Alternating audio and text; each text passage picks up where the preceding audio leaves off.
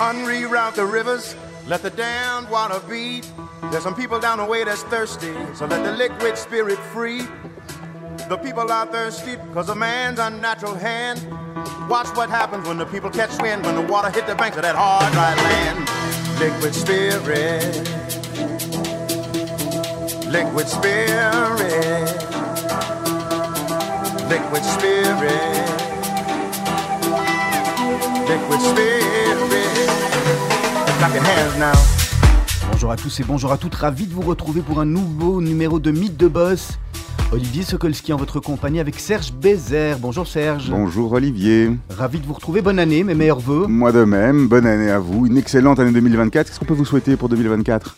Déjà une belle, euh, une très belle loterie pour Radio Judaïca. Vous avez pris vos billets ? Je vous ai, évidemment, depuis des mois, enfin. Vous savez qu'on, on tire... Avant même que la loterie soit ouverte, je n'avais jamais pris. Voilà. Mais on... pardon, mes billets. Voilà, ça, ça, ça sent le mensonge à fond. Je vais vous laisser présenter notre, notre invité, notre premier invité deux mille vingt-quatre. Le premier invité de deux mille vingt-quatre n'est autre que mon ami Claude Kandiyoti, que nous recevons ce soir. Je vais avoir du mal, le vous voyez. On peut tutoyer, on peut essayer, on, on va passer en mix. Donc nous recevons aujourd'hui Claude Kandiyoti, qui est le Chief Servant Officer, son titre LinkedIn, de Crest Invest. Alors, il va nous raconter tout là-dessus, mais d'abord, bonjour Claude. Mais bonjour les amis, ça fait longtemps, effectivement. Euh... On est ravis de te recevoir à Radio Judaïca, une maison que tu connais bien en plus. Que hein. je connais bien, oui, où j'ai passé les années quatre-vingt-six à quatre-vingt-neuf. Ah voilà, tu as révisé. Euh, avec, j'avais une émission de musique euh, avec les cassettes, on enregistrait des cassettes qu'on revendait à l'école. À l'époque, j'étais euh, à Dashbeek. Et, euh, et je faisais ça avec mon ami Nicolas Borenstein à l'époque. Voilà. C'était très très longtemps, très vieux. C'était... Très content d'être de retour. Rien n'a changé. Rien n'a... On va pas être très content, hein, parce qu'on a quand même fait un non, beau non, studio. Je, dire que non, non, je, je disais en arrivant, je, je suis assez impressionné par, euh, par la manière oui, dont ça a évolué. Tout à fait différent. Le un bâtiment, peu, ouais. est... d'ailleurs, il y a même le Dror dans le bâtiment. Il paraît, en... à l'étage. Alors Claude, euh, on va parler de toi. Pendant quelques minutes, on va parler de ton parcours, on a le temps de, de, de comprendre, en tous les cas pour les auditeurs qui ne te connaissent pas, qui tu es, ce que tu fais. Et après, on va, après, on va rentrer dans, dans Crest Invest, Investissement. Et, et, euh, et puis, tu verras, entre-temps, il y aura un peu de musique. Et puis, à, et puis à la fin, on aura des petites questions rapides. On aime bien toujours revenir en arrière parce que ce qui tu es aujourd'hui, forcément, tu as été façonné par ton, euh, par ton passé. Et puis, je, je propose que tu nous expliques et que tu te, tu te présentes pour les auditeurs qui ne te connaissent pas. Il ne doit pas en avoir beaucoup, mais bon, quand même. Avec plaisir. Euh, bah, je m'appelle Claude Kandiyoti. Euh, je suis né en Belgique, de parents d'origine turque. Euh, et là, notre identité euh, judéo-turque est très importante, et très importante dans mon parcours également. Euh, j'ai euh, étudié à Bruxelles, j'étais euh, au Dror, euh, où j'ai eu un long parcours. Et de là, je suis parti en Israël. C'est important, le, le Dror. On, souvent, quand on reçoit des, des personnes ici de la, de la communauté juive qui sont passées par les mouvements de jeunesse, on s'arrête dessus parce qu'il y a quand même une importance capitale de passer par un mouvement de jeunesse, que ce soit le Dror, la Jigiel ou la Chomère ou, ou la Noar Hatsioni. Bah, le, le Dror a, a, a, mais le Dror m'a formé. Euh, j'étais, c'était ma maison. Euh, j'étais pas très bon à l'école à l'époque, et, euh, et vraiment c'était au Dror où je me retrouvais, où je retrouvais mes amis, et surtout où j'ai construit à une période qui était assez importante dans les années quatre-vingt euh, ma pensée tant politique euh, et, et mon implication. Et puis, euh, les amitiés que j'ai toujours aujourd'hui et qui sont euh, fondamentales dans ma vie. Parce que tu n'étais pas à l'école juive à l'époque, hein, comme... Non, non, j'ai, j'ai, je suis arrivé, j'ai, j'ai fait Kato et, et, et Dashbeek, euh, qui était... Euh, le système belge est assez scolastique, euh, et donc je ne m'y suis pas tout de suite retrouvé. Mais par contre, le mouvement, là, j'ai trouvé une vraie... Euh, je me suis trouvé des ailes. Euh, et il y a tr... cette, cette maturité, peut-être qu'on prend, devient, en, en, en devenant madrir aussi, qui fait cette responsabilité. Je, je pense que ça forme justement, en fait, de... de... un, d'apprendre, et euh, d'apprendre autre chose que l'école, et d'apprendre sur euh, voilà, nos origines, notre vie, de qu'est-ce que c'est la responsabilité, de prendre des responsabilités. Et puis, c'est une manière de penser, euh, une manière de penser dans un, dans un ensemble communautaire. On pense pour les autres, on pense en tant que partie d'une communauté, on ne pense pas pour soi. Et euh, euh, ça, ça m'a beaucoup formé. Euh, et, puis, euh, et puis, bon, c'est, j'ai trouvé mon implication là-bas. Et d'ailleurs, quand je suis arrivé en Israël, en, en quatre-vingt-onze, je suis allé... Euh, d'abord, j'ai, je voulais, euh, moi, je voulais créer un kibbutz. Le Dror m'avait... J'avais, j'avais tout bu. Les, les paroles du Dror, euh, j'arrivais en Israël, le pays euh, du lait, du miel. J'avais quand même déjà l'envie de la création, pas l'envie de la création, j'avais jamais été, j'avais jamais été. Et donc, euh, et donc pour moi, c'était, euh, j'avais toutes des idées et je voulais donc aller vivre au kibbutz. Et je suis donc allé vivre dans l'idée de construire un kibbutz et j'y ai passé quatre jours. Ça, c'était à quel âge? dix-huit ans? C'était à dix-huit ans. J'ai passé quatre jours. Et après quatre jours, je me suis dit, c'est pas pour moi. Et, euh, et puis de là, je me suis retrouvé à l'université. Et l'implication... parce qu'on Toujours arrive, en Israël, à l'université? Toujours en Israël. J'ai passé quand même sept ans à Jérusalem, euh, donc quatre ans à l'université.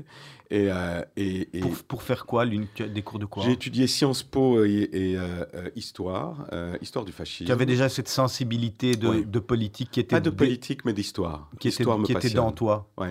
L'histoire m'a toujours passionné, l'histoire du fascisme m'a toujours passionné, euh, comment les sociétés se forment, euh, et d'un point de vue politique et du cadre politique. Donc les deux, pour moi, euh, allaient bien. Et puis à Jérusalem, la différence, elle est que quand on arrive à l'université, euh, bah, moi j'avais dix-neuf ans quand j'ai commencé, enfin, j'ai fait dix-huit ans, j'ai fait une mechina parce que je devais apprendre l'hébreu. Et puis à dix-neuf ans, j'arrive à l'université et je suis avec des jeunes qui ont déjà vingt-quatre, vingt-cinq ans. Et qui ont fini leur service militaire. Qui ont fini leur service militaire. Et quand on étudie l'histoire et quand on commence avec les premiers cours d'histoire générale, en fait, les Israéliens sont beaucoup plus mûrs, retardés. Non. Ah non. Non, on apprend beaucoup plus en histoire. C'est-à-dire qu'en en Belgique, quand on sort de l'école, on connaît pas mal de choses sur l'histoire oui, de l'Europe. Par rapport à l'histoire, je veux dire, ils sont plus mûrs. Le fait qu'eux, ils ont été au service sont, militaire et mûrs, donc ils sont... Ils sont oui, plus... oui, ça c'était... Mais, mais ce qui était intéressant là-dedans, c'est que, je, en fait, je m'emmerdais au début. Au niveau des connaissances. Au niveau des connaissances. Et l'implication m'a manqué. Et donc le Dror me manquait. Et c'est, c'est, le fait d'avoir un endroit où je pouvais aller le samedi, où je pouvais aller en semaine, me manquait à l'université, malgré le fait que j'avais beaucoup d'amis là-bas. Et, euh, et donc, je me suis tout de suite impliqué grâce au Dror. Donc, j'ai commencé par un petit peu faire le Dror et aller un petit peu au Mahon.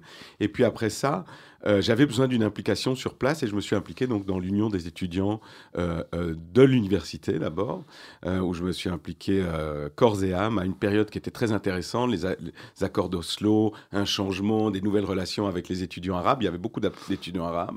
Et puis de là, je suis rentré dans l'Union mondiale des étudiants juifs, où j'étais euh, directeur du desk Europe.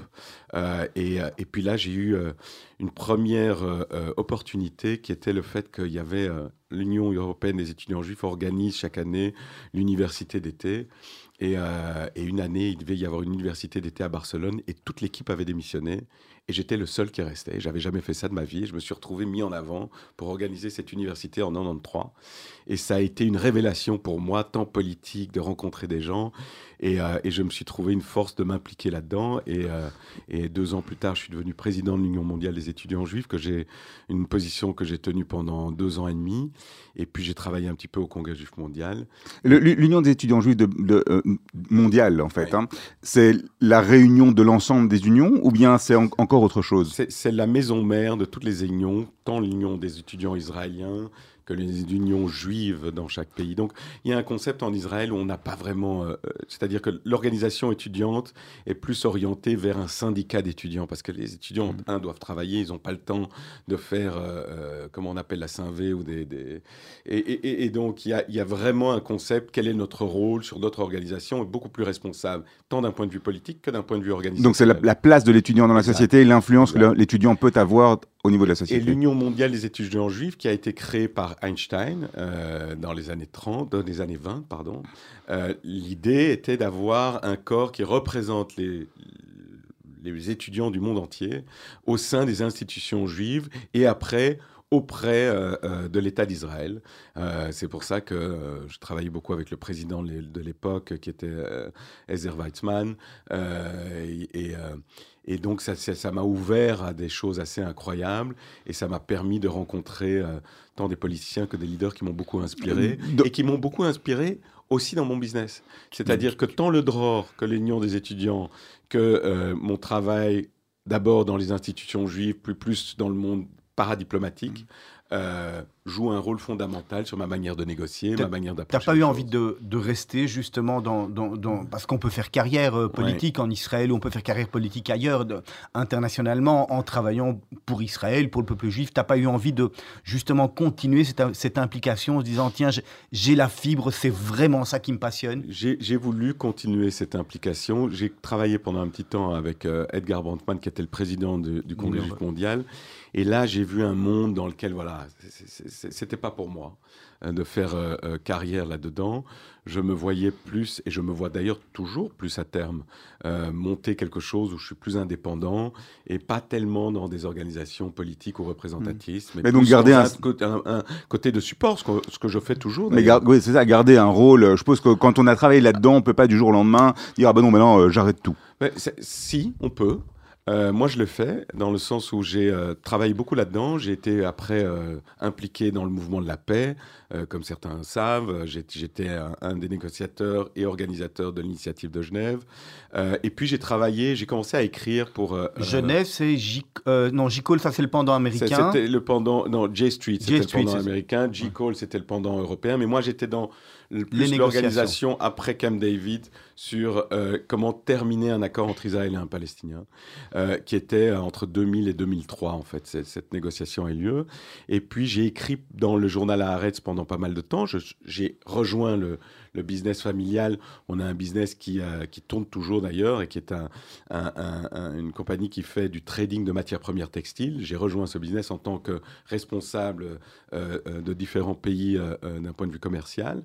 Euh, et je faisais en même temps mon implication, tant dans l'organisation sioniste belge au départ, puis je me suis impliqué dans euh, l'initiative de Genève, et puis j'ai commencé à écrire, et le fait d'écrire m'a fait prendre un petit peu plus de distance, et, euh, et je pense qu'à un moment, enfin, on vit tous des parcours dans notre vie, euh, des moments... meilleurs et des moments moins bons. Et je pense que tous ces parcours amènent à quelque chose de plus, euh, à une nouvelle vision. Moi, j'ai vécu euh, dans ma vie personnelle des changements, un divorce et autre chose, qui m'ont fait revoir et me réinventer. Et, euh, et c'est comme ça, d'ailleurs, que j'ai créé Crest, parce que j'avais pas vraiment, je ne savais pas quoi faire. Je me suis dit, je vais me mettre dans l'immobilier. J'en faisais un petit peu. On avait un petit peu d'immobilier dans le groupe familial. Et puis, euh, en deux mille onze... ne sachant pas vers où j'allais aller, j'ai euh, monté ma boîte Crest, enfin ma boîte qui est, qui est euh, une boîte familiale et détenue par ma famille, et, euh, et qui aujourd'hui est une boîte euh, dont je ne m'imaginais jamais. C'est aussi ça qui est, qui est, qui est bien, c'est que dans, dans ce, on, on ne doit jamais, enfin dans ma vision, il ne doit pas y avoir d'objectif clair. L'objectif, il est d'être bien dans ce qu'on fait, de se sentir à l'aise dans ce qu'on fait. Et c'est comme ça que les choses arrivent. Et après, c'est organique et ça se développe. Et si on le fait bien, ça se passe. Et donc, ça s'est passé. Alors, on revient deux minutes sur votre titre, Chief Servant, sur donc ton titre. Vois, oui, ouais. Mais c'est difficile, l'habitude de vous voyer à cette chaise. Donc, l'habitude sur, le, sur ton titre, le Chief Servant Officer, ouais. Ça veut dire quoi? C'est une blague ou bien c'est une, euh, une, euh, une, une vraie dimension? Il y a une vraie dimension. Quand Crest, donc à la base, Crest, l'idée de Crest, c'était un family office qui avait pour euh, but, comme objectif, de créer un portefeuille transgénérationnel dans l'immobilier euh, de biens qu'on gardait, et euh, j'ai commencé par faire, euh, on a fait, on a participé à un projet qui s'appelle Axis Park, on a monté un portefeuille tout à fait basique euh, retail, et, euh, euh, et puis quand Crest a commencé à se développer, moi j'ai très vite voulu construire et construire des communautés. On, et... on, on va revenir, on va rentrer oui, on dans va Crest. Mais, mais, non, non, mais le, le concept de, de, donc, de parce que je sers en fait trois parties. Donc, un, je sers la famille. Euh, dans les... Parce que c'est le family office, c'est la principe. Le family office, ça fait pas, c'est pas le family. Aujourd'hui, Crest est une opération immobilière indépendante du family office. C'est beaucoup plus, la... plus pas beaucoup plus large que le family office, mais large. Euh, euh, et donc, je sers les intérêts de la famille et le fait que mes euh, actionnaires euh, puissent gagner. J'ai une équipe qui est incroyable. Aujourd'hui, Crest, c'est vingt personnes. Euh, et donc, euh, l'équipe est soudée. C'est une vraie famille. Et donc, je fais en sorte qu'ils soient heureux. Et puis, on crée des... des vraies communautés de vie. Euh, et et c'est toute l'idée de Crest, c'est qu'on veut créer des quartiers, régénérer des quartiers, recréer, retravailler une manière de travailler dans des bureaux euh, et, euh, et dans différents domaines. Alors, Claude Kandiyoti, notre invité aujourd'hui dans Myth de Boss, on t'avait demandé de présélectionner deux morceaux. Il y a Basilos, Tabaco ouais. et Chanel ou Shlomo Artzi, Yarea, tu choisis, tu nous expliques pourquoi. Ah bah, Basilos. Tu... Est-ce que Basilos, c'est euh, une chanson douce, c'est une chanson sud-américaine, c'est le soleil. Quand, quand il pleut un peu à Bruxelles, je mets Tabaco et Chanel et euh, je peux même rouler sous la pluie dans ma voiture et ça me, j'ai l'impression d'être en Amérique du Sud. Et euh, voilà, ça donne, euh, ça donne de la chaleur. Il pleut, il pleut tellement rarement à Bruxelles. Rarement. On se retrouve tout de suite.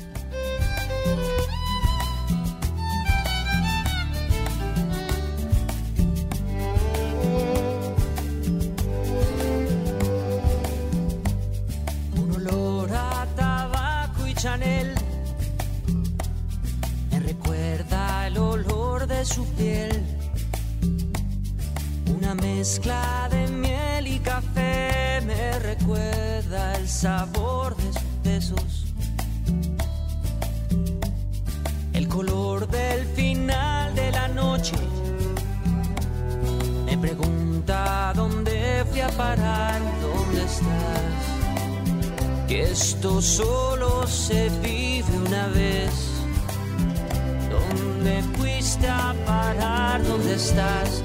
Un olor a tabaco y Chanel y una mezcla de miel y café me preguntan por ella, me preguntan por ella, me preguntan también las estrellas, me reclaman que vuelva por ella, ay que vuelva por ella, ay que vuelva por ella. Una rosa que no floreció, pero que el tiempo no la marchita, una flor prometida, un amor que no fue, pero que sigue viva. Y otra vez el color del final, del final de la noche me pregunta dónde fui a parar, que esto solo se vive una vez. ¿Dónde fuiste a parar? ¿Dónde estás? Un olor a tabaco y Chanel y una mezcla de miel y café me preguntan por ella, me preguntan por ella, me preguntan también las estrellas, me reclaman que vuelva por ella, ay que vuelva por ella, ay que vuelva por ella. Pero fueron las mismas estrellas que un día marcaron mis manos y apartaron la flor, esa flor de mi vida, de mi vida.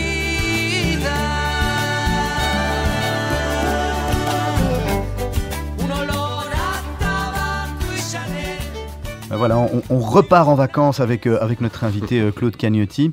On, on, on est ravis de te recevoir en tous les cas sur, euh, sur Radio Judaïca. On, on va reprendre tout de suite. On voyage, on voyage en musique et donc on, on voyage aussi avec Krest Investment. Mais avant de voyager avec Krest Investment et de partir vers le, le Portugal, euh, vous avez commencé, tu as commencé donc à, à Bruxelles. Donc Krest, tu nous parlais un peu de grec. Mais tu peux dire vous parce qu'on est une famille et que, que c'est un, c'est vraiment, je, je m'inscris dans ce cadre familial. Mais c'est quand même une, une, une euh, initiative que tu portes, ça, peut-être plus personnellement. Que je, que je porte totalement personnellement, euh, que je gère que... au jour le jour seul, voilà. Mais avec le soutien, le support et, euh, et mon board, c'est la famille. Juste avant, en tant qu'on parle de famille, Chemitex, ça ne te chauffait pas, tu voulais voler tes propres ailes et tu t'es dit je vais moi-même, euh, j'ai besoin de me, de me prouver, j'ai envie, envie de faire autre chose. Je, je dirais pas, oui, je, je, c'est pas une question de chauffer ou pas chauffer, c'est, c'est, il faut, il y a des...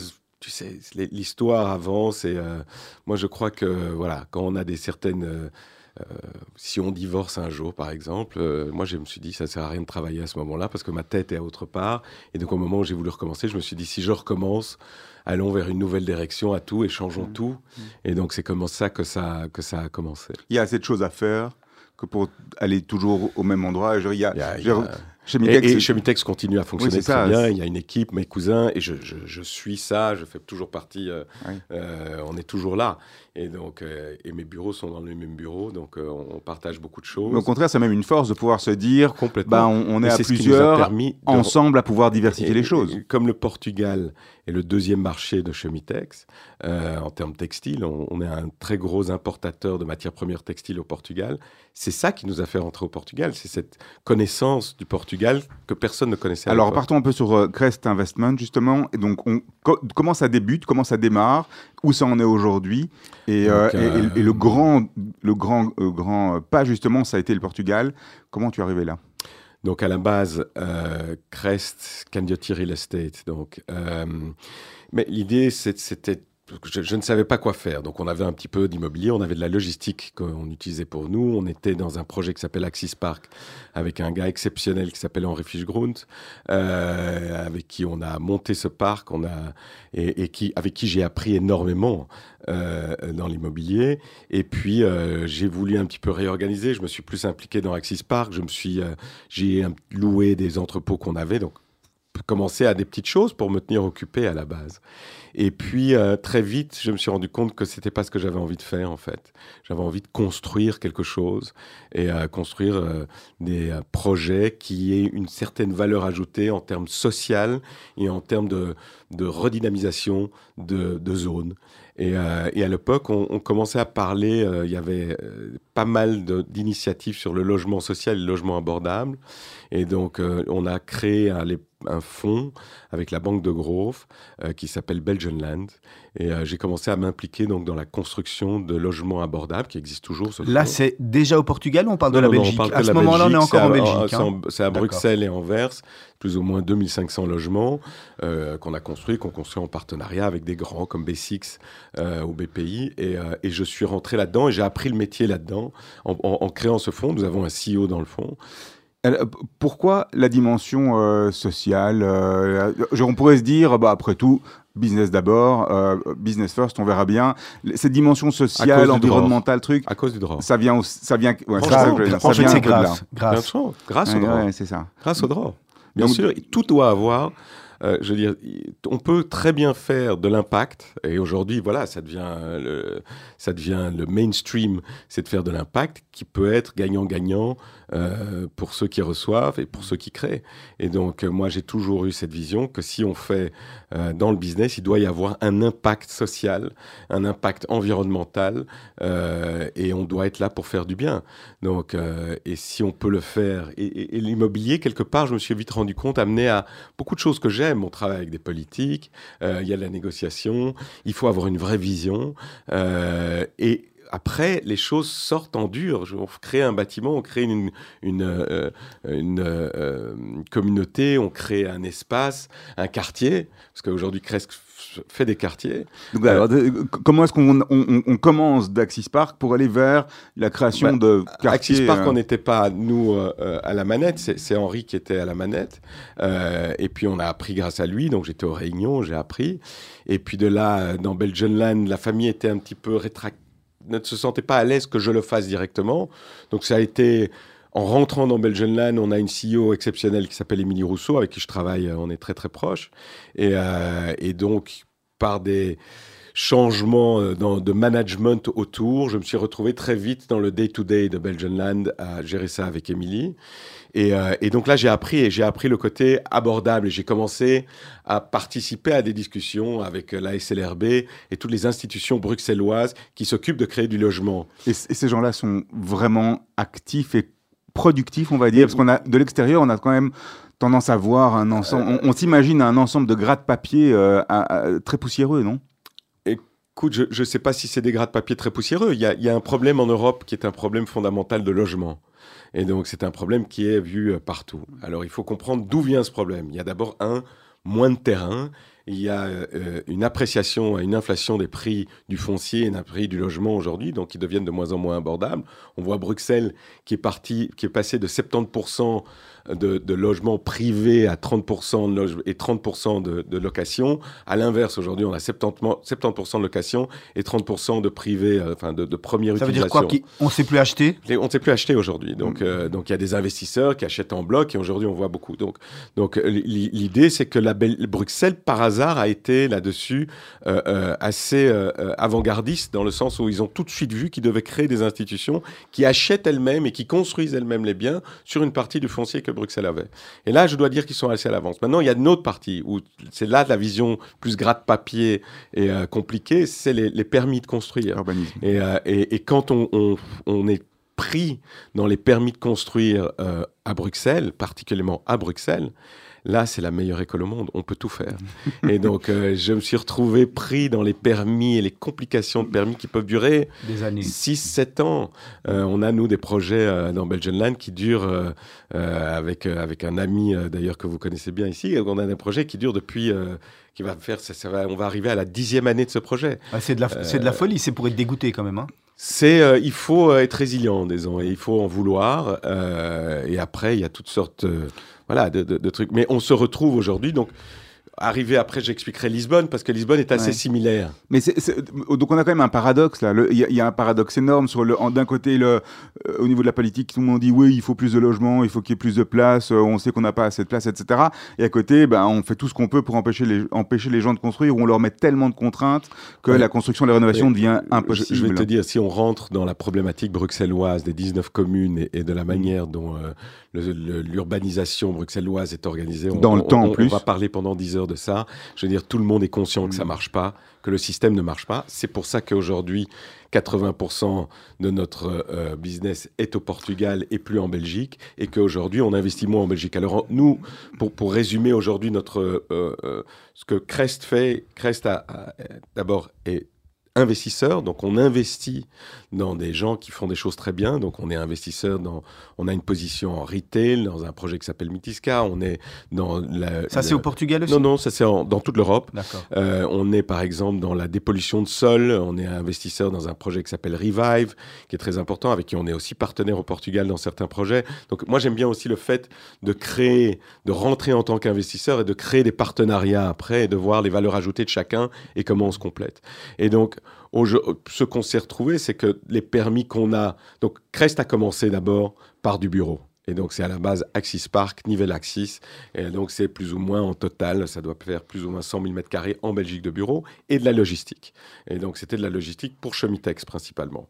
Euh, et, et puis, de là, on a fait un petit peu de retail. Et puis, on a commencé le logement abordable au travers de Belgian Land. Et le retail, le retail tu, en, tu en gardes quoi comme, euh, comme Une expérience. Très mauvaise expérience. C'est ça, aujourd'hui, aujourd'hui c'est, c'est vachement... Euh... Oui, parce que c'était, je, je veux dire, c'était un, un démarrage. Et puis, j'ai été... Tu, tu, Tu calcules, en fait, quand tu fais de l'investissement avec des, des retours avec de valeur locative, tu, avec des loyers, tu calcules, en fait, ce Bien qu'on sûr. appelle un yield, un intérêt mmh, mmh. sur le placement de ton argent. Et donc, euh, à l'époque, je investis sans doute dans une période où le retail était en vent en poupe et je cherchais des yields assez hauts et je n'avais pas bien compris à l'époque que yield haut veut dire euh, Moins euh, bonne ville. danger ouais. et, euh, et, et plus grand risque. Et donc, euh, et donc, voilà, aujourd'hui, c'est plus difficile. Notre retail est loué. Euh, c'est clair qu'il performe moins bien. Et je pense que c'est surtout un domaine qui est tellement spécifique qu'il faut être très... Que, très il faut, faut être que là-dedans, ouais. il faut faire que ça.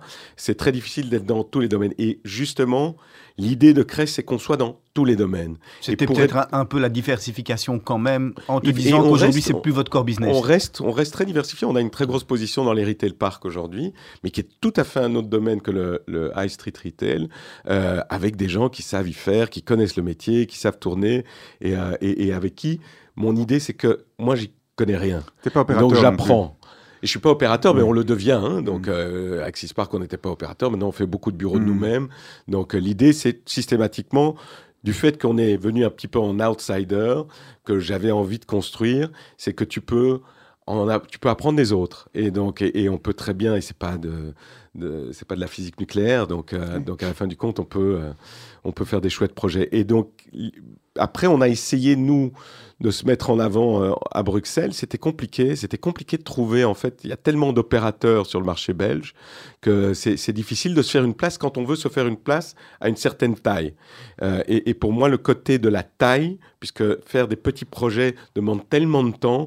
Donc déjà, allons vers des projets où on peut vraiment faire un changement et créer une vraie dynamique.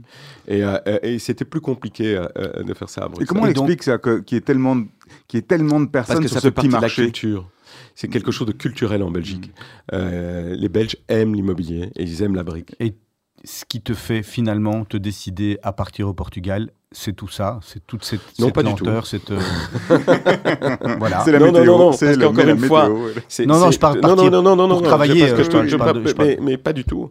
Encore une fois, il le, le, le, euh, y, y, y a un livre fantastique que je conseille qui s'appelle L'art du zen dans l'archer. Vous devez lire ce livre. Et c'est un, un gars, euh, philosophe allemand, qui va enseigner à l'université de Tokyo et qui veut apprendre le zen. Et ça va lui mettre cinq ans, trois ans pour trouver un professeur qui voudra lui enseigner le zen. Et toute l'histoire du zen, c'est de ne jamais viser dans la cible, mais de toujours, on voit d'ailleurs ces, ces archers japonais qui visent toujours vers le haut et qui atteignent toujours la cible, mais en ne jamais en visant directement. Moi, j'ai, j'ai cette vision que, voilà, les choses se passent et que c'est une histoire qui se déroule et je ne sais pas où cette histoire va mener. Demain, aujourd'hui, je suis dans l'immobilier, demain, je serai peut-être ailleurs. Euh, mais ce qui s'est passé, en gros, c'est qu'on a entendu au travers de notre bureau au Portugal et toute une histoire, à l'époque de la crise, que le gouvernement portugais allait se délester de biens et, euh, et allait vendre, allait mettre des, des, des biens en vente. Et à l'époque, le Portugal venait sort, de sortir, donc euh, faire ce qu'on appelle du bail, du bail-out de la Banque mondiale. Euh, et, et, et donc, on donnait le Portugal pour perdant et, euh, C'était et, et gratuit. On disait que le Portugal allait faire faillite, un peu comme la Grèce. Nous, on avait une vision un peu différente parce que ce qui était très intéressant, c'est qu'à l'époque, comme le Portugal était un petit peu le pays perdu en Europe, très gris, euh, les gens ne regardaient, comme en Grèce, que le côté institutionnel et gouvernemental, les structures institutionnelles, les banques et, euh, euh, et le gouvernement. Et on regarde deux choses, donc la, la, la force des banques, et on avait la banque Espírito Santo qui est tombée, et de l'autre côté, on regarde si le gouvernement va pouvoir payer les pensions. Ça, c'est le grand truc. Et en deux mille quatorze, l'analyse était que le gouvernement portugais ne pourrait pas payer euh, les pensions. Et donc, ce qui s'est passé, c'est que euh, moi, je suis, euh, on est venu au Portugal en demandant euh, une seule question à des gens qu'on connaissait. Si le gouvernement devait vendre des biens, à qui devrait-on parler? Et puis, je me suis retrouvé euh, à faire le tour de Lisbonne. Et on m'a fait croire que il n'y avait personne à Lisbonne. Lisbonne était tout à fait une autre ville. Il n'y avait pas de restaurant, c'était gris, peu de touristes, euh, peu d'hôtels. Euh, les plus beaux hôtels étaient à cent euros la nuit. Euh, et, euh, et puis, j'ai commencé à apprendre le Portugal. Et surtout, ce dont on s'est rendu compte, c'est que c'était... Et on s'est dit, il y a quelque chose qui ne va pas. On, on, a, on s'est rendu compte que tout le monde ne regardait que le côté institutionnel du marché et pas le côté industriel. Mais nous, on était dans l'industrie. Et ce qu'on a vu, dans le textile, il y a euh, deux choses qui se passent quand l'industrie va mal. C'est d'abord, on a des problèmes de qualité, donc euh, nos clients réclament. Et la deuxième partie, c'est les défauts de paiement. Et nous, on avait eu ça en deux mille huit. Et ce qu'on voyait en deux mille douze, deux mille treize, quand on a commencé à regarder le Portugal, c'est que nos clients payait en fait, et donc on avait moins de problèmes. Et donc on s'est dit, il y a un truc que les gens ne voient pas, en fait le Portugal est en train de remonter la pente quand tout le monde pense qu'ils vont se planter. Et donc on a monté ce portefeuille de onze bâtiments très bien placés dans Lisbonne, loués au gouvernement, c'est ce qu'on appelle un sale and leaseback, euh, et, euh, et nous avons convaincu le gouvernement portugais de le mettre en vente. Ça a été, un jour j'écrirai un livre sur cette période qui, qui aussi, de nouveau, se rapporte au judaïsme. Les maranes, beaucoup de gens qui voyaient euh, un jeune juif. Moi, je suis assez fier de, mes, de mon identité juive, donc euh, je ne le cache pas. Et donc, euh, beaucoup de gens sont arrivés. Vous êtes juif, moi, je suis marane. Hein? Et, et, et donc, on a convaincu le gouvernement portugais de mettre ce portefeuille. Et euh, aujourd'hui, un portefeuille pareil, il y aurait, je sais pas, deux cents personnes, deux cents institutions qui viendraient euh, pour bider à un prix fou. Et on a gagné. Il y avait trois, per- trois groupes qui ont fait des offres euh, ridicules.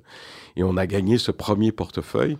Et euh, on, un de nos locataires est, sont les douanes portugaises. Donc, on a des ministères. Ils payent, ils payent Ils payent un mois en avance. Ah ben voilà. euh, ils sont toujours là. Et ils sont toujours là, hélas. Euh, et ils ne veulent pas partir. Mais ça, ça, donc à la base, on achetait un yield, un intérêt sur l'investissement qui, pour de la dette portugaise, était un yield assez intéressant. Et donc, et de là, un jour, j'ai, j'ai fait le tour en fait des douanes et tout le monde, parce qu'on a une partie des douanes qui se trouve sur la grande place de Lisbonne, et, euh, et tout le monde me disait quand est-ce qu'on déménage dans notre nouveau campus. Et à l'époque, c'était toujours la crise bancaire. Il y avait je ne sais pas, un million de mètres carrés de bureaux vides dans Lisbonne. Et donc, je me suis dit, on a un locataire qui va vouloir déménager. Et donc, il faut que je trouve des terrains pour construire des bureaux. Et tout le monde nous prenait pour des fous euh, et euh, à être les seuls à vouloir trouver, chercher qui veut faire du bureau quand il y a tellement de bureaux vides dans Lisbonne. Et puis, en fait, les douanes n'ont jamais euh, déménagé. Entre-temps, on a acheté pas mal de terrains euh, dans le nord de la ville pour faire du bureau et on a fait un hôtel. Et maintenant... On, a, on vient de livrer un bâtiment qui euh, devient le centre pour B M W, où ils, euh, ils, font le, ils développent tous les softwares pour les e-cars, euh, cyber et, euh, et tout ce qui est le e-drive, euh, et qui est un bâtiment state of the art. Et c'est tout un projet, de nouveau, qui est autour de la gare, autour de la mobilité, nouveau concept de travail où les étages sont, sont séparés. En fait, Tu n'as, c'est plus un partage de bureaux, c'est que l'étage devient ton quartier. Tu peux en faire ce que tu veux de cet étage. Donc, il doit être modulable d'une certaine manière avec plusieurs laboratoires dans le truc. Et puis, il y a accès direct à cet hôtel qui est un moxie euh, très sympa.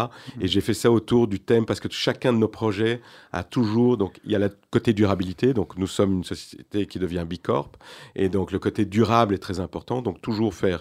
Donc, d'abord, je, je veux qu'on soit en hauteur sur une colline, à côté ou d'un train, enfin, toujours de la mobilité euh, réduite. Maillée, oui. Et, et, et à côté de ça, il doit y aussi avoir, au-delà des matériaux qu'on utilise, un côté artistique. Donc, il y a toujours une œuvre d'art qui donne le caractère à l'endroit. Et là, je voulais créer un centre, de, un point de démarrage, en fait, de tout ce qui est street art à Lisbonne, qui est très populaire. Et donc, ça, j'imagine qu'on n'arrive pas à ce niveau de, de maturité.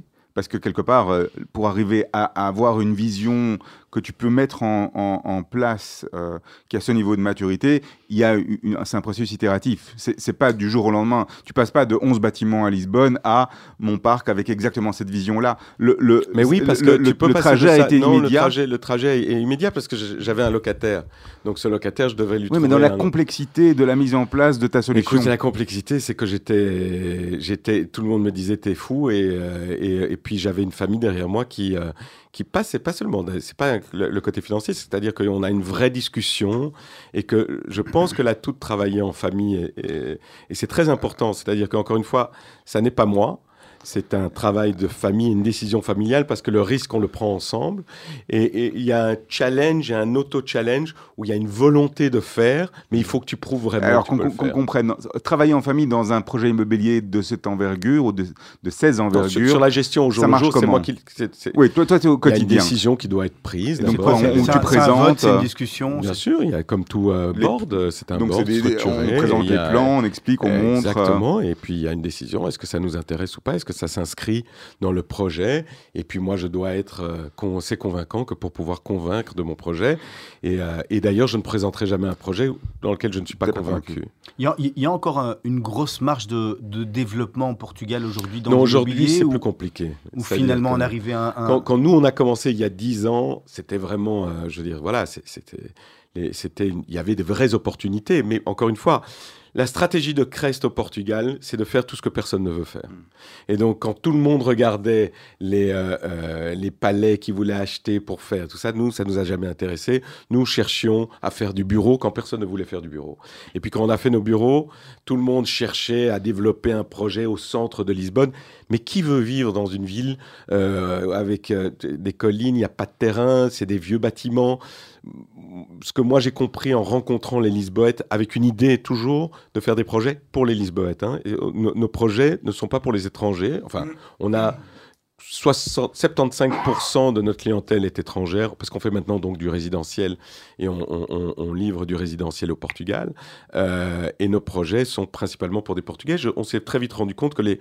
En fait, Lisbonne Et il y a, il y a Lisbonne Centre City, qui est cinq cent mille habitants, et il y a le, la périphérie de Lisbonne, qui est deux virgule cinq millions d'habitants en total. Et donc, c'est très bizarre, parce que ceux qui veulent à Lisbonne City voient la périphérie comme euh, hors de Lisbonne. Alors comme Charleroi, que, on va dire. Comme Charleroi, alors que ce serait comme de X L à la place Stéphanie, pour donner un exemple. Ah ouais. Donc, pour donner un exemple de comme c'est court. Ouais. Et donc, je me suis assez vite rendu compte de ça. Donc, on s'est dit, bon, on ne va pas se battre sur le centre de Lisbonne, on va, on va aller reculer tout autour de Lisbonne et on va créer ce qu'on appelle un land bank et acheter des terrains et qu'on va développer au fur et à mesure, très cool, relax, euh, ah, et oh, sur oh, des oh. chouettes projets. Pourquoi s'arrêter euh, au Portugal? ah ben On ouais. peut aller voir ailleurs. On peut on aller voir la question, hein. partout, euh, mais c'est-à-dire qu'aujourd'hui, on, on a... On a beaucoup de projets. On a, le Portugal, c'est douze projets. On a ici euh, des nouveaux projets. Donc, encore une fois, moi, je n'ai pas de stratégie sur euh, la manière dont euh, Crest doit évoluer. On n'est pas un fonds, on est euh, une société familiale, on fonctionne comme une petite épicerie. Euh, et, et donc, voilà, s'il y a une opportunité... Et, Et je me targue d'être un opportuniste. Oui, c'est ça. Donc, il faut réussir. Et donc, le côté... Et parce qu'on on peut mettre le, le, le, la notion d'être opportuniste comme quelque chose de négatif. Non, non, non, moi, je suis fier d'être opportuniste. Ouais, c'est l'opportunité qui fait la force. Oui, il donc, faut rester ouvert aux opportunités. Prendre et être ouvert aux opportunités. Un mot peut-être, euh, Claude Kandiyoti, sur les... Alors aujourd'hui, euh, dans, dans toutes les villes, certainement au Portugal, c'est le cas aussi. Euh, Airbnb, euh, co-living, et cetera. Comment tu le perçois, ça ?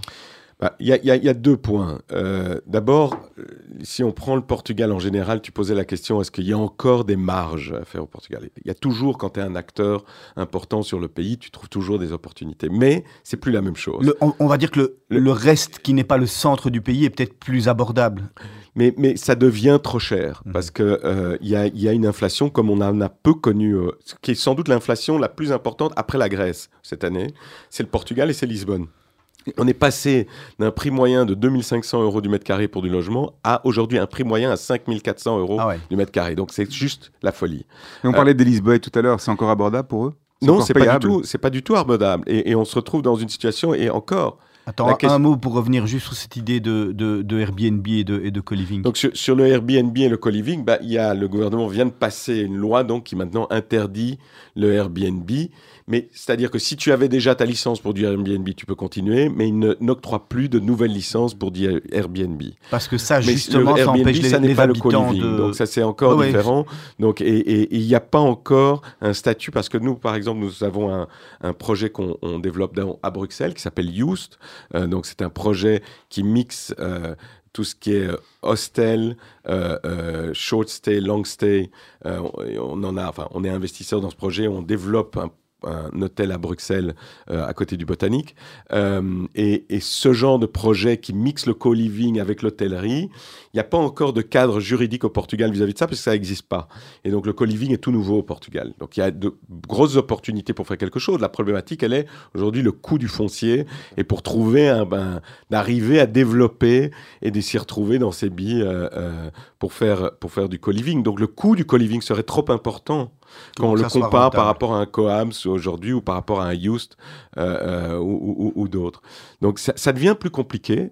La problématique et la source de cette problématique, elle est qu'aujourd'hui on commence à sentir, donc il y a, y a eu, on a vu des manifestations sur le, la problématique du logement au Portugal et euh, euh, le gouvernement euh, qui est un...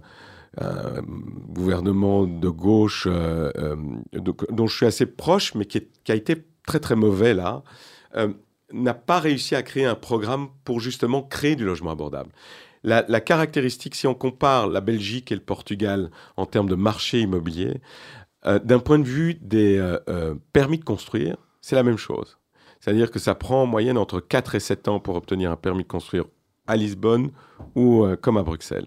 La différence, elle est qu'à Bruxelles, c'est une décision arbitraire des politiques. Est-ce que j'ai envie de ton projet ou je vais t'emmerder jusqu'au bout? Et je veux détruire complètement ton projet. Et, ça, et donc, on ne sait jamais, est-ce qu'on va avoir le projet ou pas?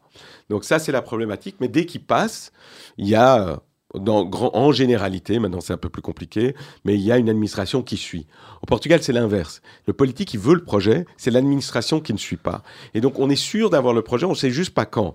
Donc, l'argent coûte. Aujourd'hui, quand on a des intérêts qui sont assez élevés, l'argent coûte. Ça, ça, ça fait mal, parce qu'en plus, au Portugal, on n'a pas cette couverture des banques euh, comme on a en Belgique, où on peut financer à quatre-vingts pour cent de son projet. Au Portugal, on ne peut pas. Et donc, euh, donc ça, c'est une, un point. Le deuxième point, il est que le gouvernement... Donc, Donc, il y a beaucoup de terrain encore à développer, que ce soit à Lisbonne, à Porto. Et, et il y a, le gouvernement est propriétaire d'énormément de terrain. Mais le concept qu'on a à Bruxelles, qui fonctionne avec la S L R B et d'autres institutions, et euh, le Fonds du logement, euh, et, et qui ont des terrains, qui développent aussi leurs terrains, et qui mettent même euh, leurs terrains sur le marché au travers de concours pour des développements. Au Portugal, on n'a pas ça.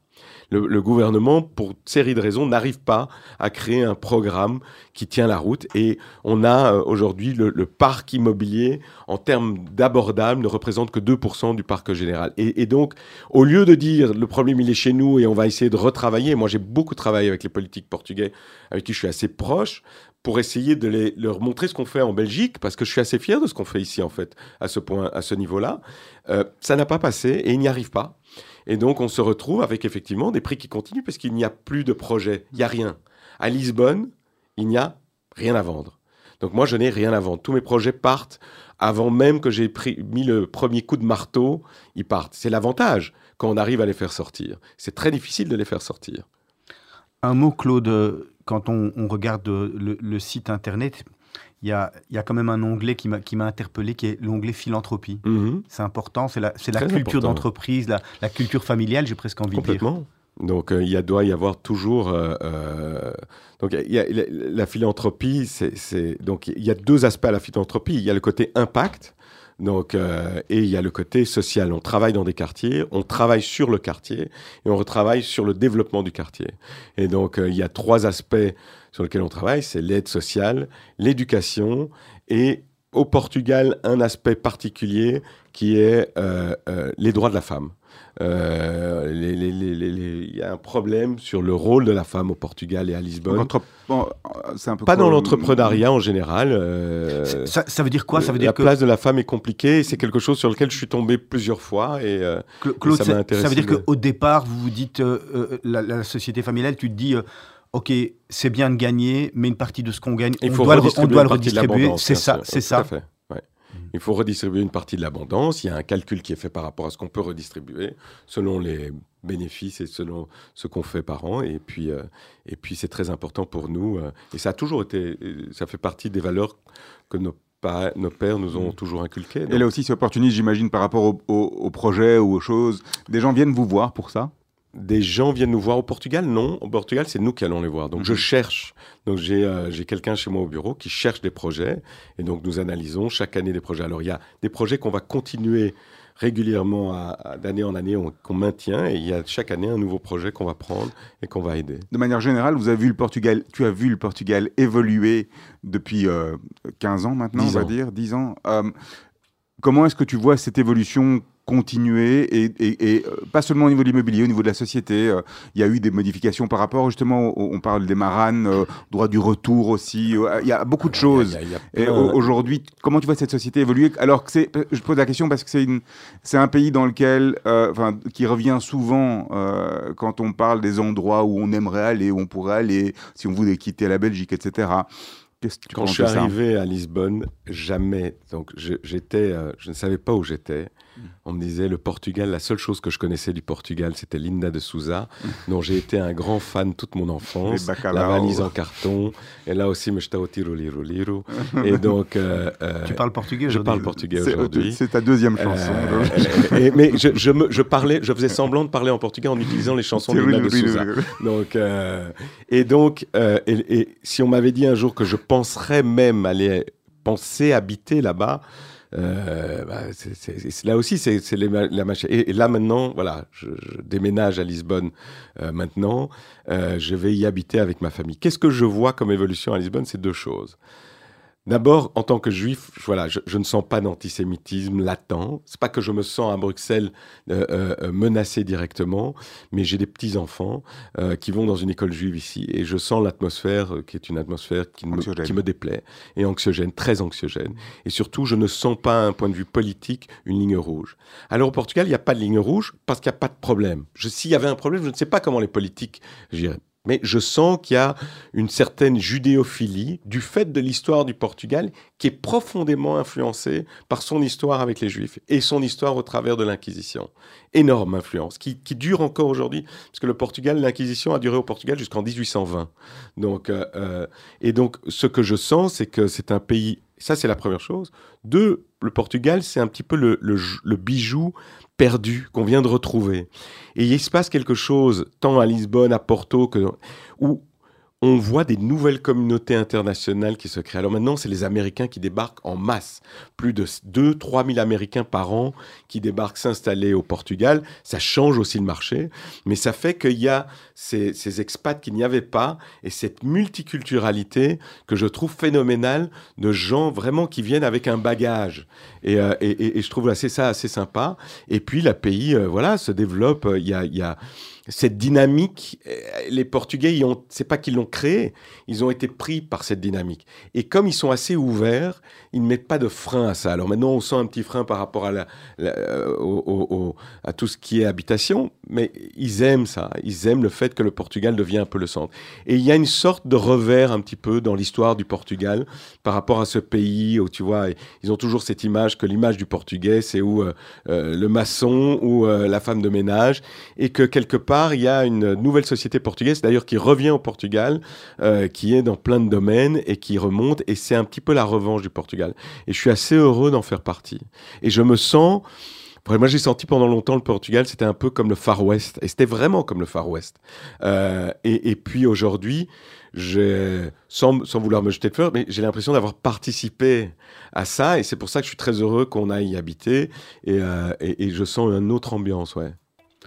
Claude Kandiyoti, on va attaquer les questions de la fin. Bien sûr. On arrive bientôt au terme de l'émission. Questions rapides, réponses rapides. En regardant ton passé, est-ce que tu te dis euh, je suis finalement euh, content de, déjà du parcours que j'accomplis? Je suis euh, content du parcours que j'ai accompli. Euh, je suis encore juste au début, je suis tout jeune. Euh, j'ai des tout petits enfants, donc j'ai encore beaucoup de choses à faire. Et chaque jour est un nouveau jour. C'est bien déjà d'avoir cette belle pensée en tous les cas. L'artiste avec qui tu rêverais de faire un duo? Ouf, Melissa Kane. ça, ça peut s'arranger. Euh, J'ai son numéro de téléphone, ça peut s'arranger. L'artiste avec qui je rêverais. Elle a une voix magnifique en tous les cas. Un duo. Waouh. Wow. Ben, Shlomo Artzi, tiens. J'aurais bien aimé. Tes trois grands plaisirs du moment. Mes trois grands plaisirs. J'ai repris le tennis. Euh, T'es pas mis au paddle, toi? Non, non. J'ai repris le tennis à fond. J'étais un bon joueur, j'ai plus joué depuis trente ans. Euh, l'escalade en montagne reste euh, une de mes passions, et, et la peau de phoque et, euh, et, et les extrêmes. Euh, et puis la nature, moi me balader dans la nature, c'est... Et le vélo, le vélo c'est aussi ma passion. Et puis euh, j'aime jouer, au... j'en ai beaucoup, je joue beaucoup au piano aussi, donc c'est le piano et la musique classique. Je crois que ça allait, ça avait... c'était épée, je crois que ça allait de poker, mais c'est piano, c'est plus joli. Poker, plus... je suis très mauvais, j'ai arrêté, j'ai abandonné. Ton engagement dans la vie, à quoi il se résume, Claude? Mon engagement, c'est être présent et conscient. La défaite rend humble ou revanchard? Humble. Qu'est-ce que tu prendrais avec toi si tu pouvais aller dans l'espace? Qu'est-ce que je prendrais avec moi si je pouvais aller dans l'espace? Eh bien, euh, je prendrais avec moi euh, juste mon bracelet porte-bonheur. Un conseil pour rester zen? Un conseil de la respiration. Tu fais de la... Et, et un, un autre, de la méditation, méditation. mais j'ai surtout un autre conseil, c'est que souvent, on est pris par des idées et des pensées. Et euh, moi, j'ai appris qu'en fait, la... il y a une chose à se dire, c'est que la pensée qu'on a, on la crée, on n'est pas la pensée. Et donc, si on se dit qu'en fait, la pensée n'est qu'une création et que je ne suis pas cette pensée, ça nous permet de prendre un peu de recul par ces pensées qui sont parfois anxiogènes. Est-ce qu'il y a une, une phrase, une maxime que tu aimes utiliser, que tu, tu reprends souvent euh, en, à ton compte? Si je fais ça, je meurs.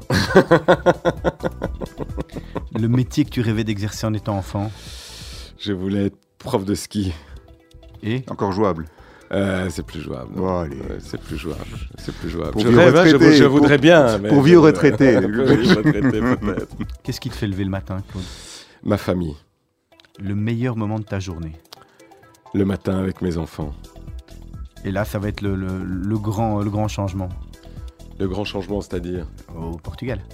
Bah, ils sont toujours petits, donc euh, voilà. Je vais continuer à me réveiller avec eux. Mais c'est un grand changement. Je dois dire que je... Je, je suis heureux de partir et en même temps, je, j'ai, j'ai des grands moments en Belgique et, et, et j'aime Bruxelles et j'ai, j'ai surtout mes amis et une vie que j'ai, j'aime beaucoup et donc on reviendra, loin, on reviendra, ça reste, on reviendra souvent. Alors Claude, je te donne une lampe d'Aladin, tu sais la lampe avec laquelle on frotte et on peut faire trois vœux. Mmh. Allez, vas-y, on t'écoute. Le premier vœu, c'est d'abord de ramener les otages et qu'il y ait la paix en Israël. Ça, c'est le vœu le plus... Euh, que j'ai le plus cher et avec lequel je vis tous les matins et je prie pour eux, ça c'est la première chose. Euh, la deuxième chose, c'est, c'est voilà, un peu plus de, de paix et de dialogue euh, dans le monde. On vit dans un monde compliqué où on s'écoute moins et, euh, et j'ai envie de participer au fait de faire en sorte d'être un pont et qu'on se parle plus. Euh, Et la troisième chose, euh, si seulement il y avait du soleil tout le temps en Belgique, ça, ça nous aurait fait regretter de partir. Allez Serge, la dernière question, elle est pour toi. Alors la dernière, l'habituelle. Quel est le conseil que tu aurais aimé que l'on te donne à vingt ans, qu'on ne t'a pas donné ? Quel est le conseil que j'aurais... Euh... Ne t'attends à rien. Ne t'attends à rien. Merci beaucoup d'être passé par les studios de Radio Judaïca. Merci. Après l'année mille neuf cent quatre-vingt-six, c'est ça hein ? C'est ça, quatre-vingt-neuf ouais. J'ai arrêté. Voilà, quatre-vingt-neuf, t'as ta place hein, quand tu veux. Eh bien, je reviendrai, mais, mais où sont le, la, le lecteur de cassette ? On va, on va retrouver oh, okay, ça, on n'est pas obligé de le connecter. Et on peut faire une émission en duplex avec est-ce que Lisbonne aussi. Est-ce hein. que la, nos auditeurs savent ce qu'est un lecteur de cassette ? Je, je, suis, sûr, ouais, je suis sûr que la oui. plupart, oui. Hein, c'est, c'est, peut-être c'est... pas tous ceux qui écoutent le podcast. Ah. Merci, merci beaucoup en tous les cas, Claude. Bonne, bonne continuation merci, merci. Et, et tu reviendras nous voir pour nous raconter la, la suite de tes aventures au Portugal. D'ici quelques minutes, on va retrouver le, le journal de, de dix-huit heures de Radio Judaïca. Et à partir de demain matin, sept heures, euh, l'équipe de, de Lisbonne Kemoun et toute son équipe pour la, pour la matinale. On se quitte avec euh, Shlomo Artzi. Yarear. C'est beau. À très bientôt, merci. La lune.